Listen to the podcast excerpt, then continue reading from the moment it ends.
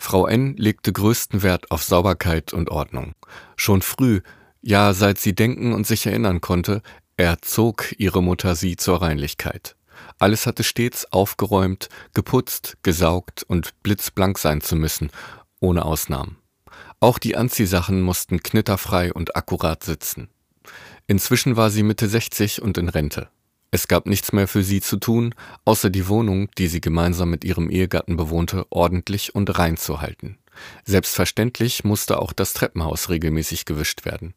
Dies allerdings im Wechsel mit den Nachbarn von gegenüber, die gerade eingezogen waren.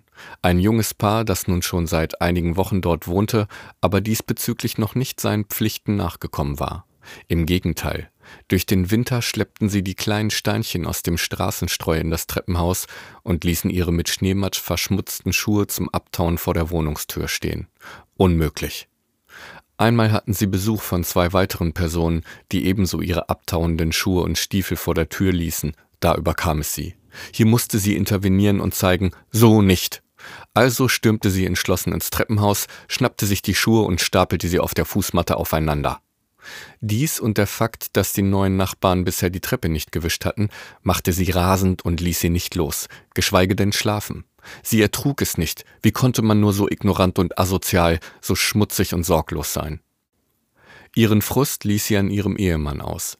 Regelmäßig fand sie irgendetwas an ihm oder seinem Verhalten, das ihr nicht passte.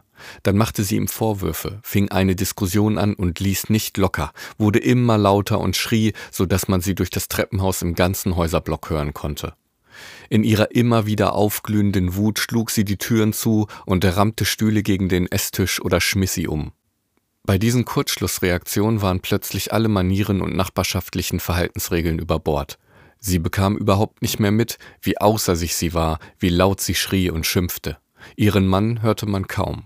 Er gab zwar auch mal Widerworte, aber es spielte keine Rolle, was er tat. Er wurde so und so in Grund und Boden geschrien. Zu den Schimpftiraden kam es, wenn er sich irgendwie nicht in ihrem Sinne verhielt und vor allem, wenn es etwas mit Hygiene, Ordnung oder Verhaltensregeln zu tun hatte. Hielt er sich nicht an ihre, fasste sie das sofort als eine Respektlosigkeit, ja als ein Angriff gegen sich auf. Eines Tages begegnete sie den neuen Nachbarn unten vor der Tür.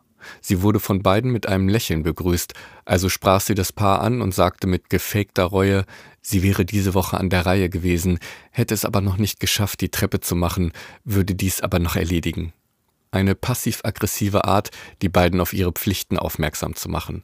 Dabei tat sie leicht gebrechlich und verletzlich, wie ein geprügelter Hund. Sie wollte Mitleid erregen, aber man kaufte es ihr nicht ab. Ihre dunkel funkelnden Augen offenbarten eine Wachheit, einen scharfen Verstand und angestaute Aggression. Bei genauem Hinsehen war ihr die Frustration ins Gesicht gemeißelt.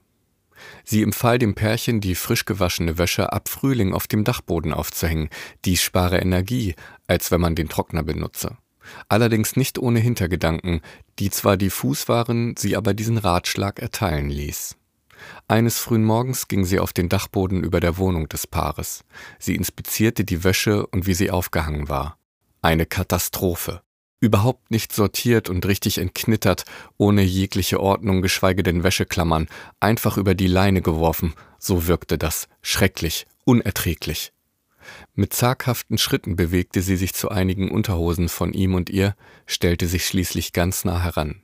Alle Sinne waren geschärft, jedes Geräusch wurde vernommen und blitzschnell registriert, um sicherzugehen, dass niemand anderes in Reichweite war. Ihr Herz klopfte.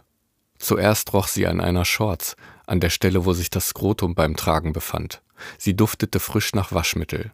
Bei einem Damenslip roch sie erneut im Schritt und hoffte, noch Spuren von vor dem Waschen erriechen zu können. Fehlanzeige. Plötzlich nahm sie wie von Sinnen einen weiteren Slip von der Leine und presste ihn mit der Schrittstelle an ihre weit ausgestreckte Zunge. Langsam und ausgiebig, aber mit Druck, leckte sie mit geschlossenen Augen entlang der Unterhose und zog sie gierig über ihr feuchtes und dabei immer trockener werdendes Schmeckorgan. Währenddessen stöhnte sie leise, ihr kamen die Tränen. Sie zitterte und war erregt. Mit einem Mal kam sie zu sich, warf entsetzt den Slip über die Leine und lief taumelnd und verzweifelt wimmernd Richtung Tür ins Treppenhaus. In ihrem Gesicht stand die Schamesröte, während sie hektisch die Wohnungstür aufschloss. Panisch nahm sie ihre Zahnbürste im Bad und schrubbte ihre Zunge, während ihr die Tränen über die Wangen liefen und sich mit Rotz und Wasser vermischten. Sie wusch sich schluchzend und war überwältigt. Wie hatte sie nur so die Kontrolle verlieren können? Was hatte sie da geritten? Es kam aus ihrem tiefsten Inneren. Ungeheuerlich, unheimlich. Das durfte ihr nie wieder passieren. Sie wollte nicht mehr dran denken, es verdrängen. Sie bestand nur noch aus Scham. Nachdem sie sich beruhigt, etwas geputzt und sich wieder zurechtgemacht hatte, kam ihr Mann nach Hause. Nun durfte er dafür büßen, was mit ihr geschehen war. Sie würde schon einen Grund finden, und siehe da, sein Regenschirm tropfte auf den Teppich im Flur. Es folgte die Apokalypse.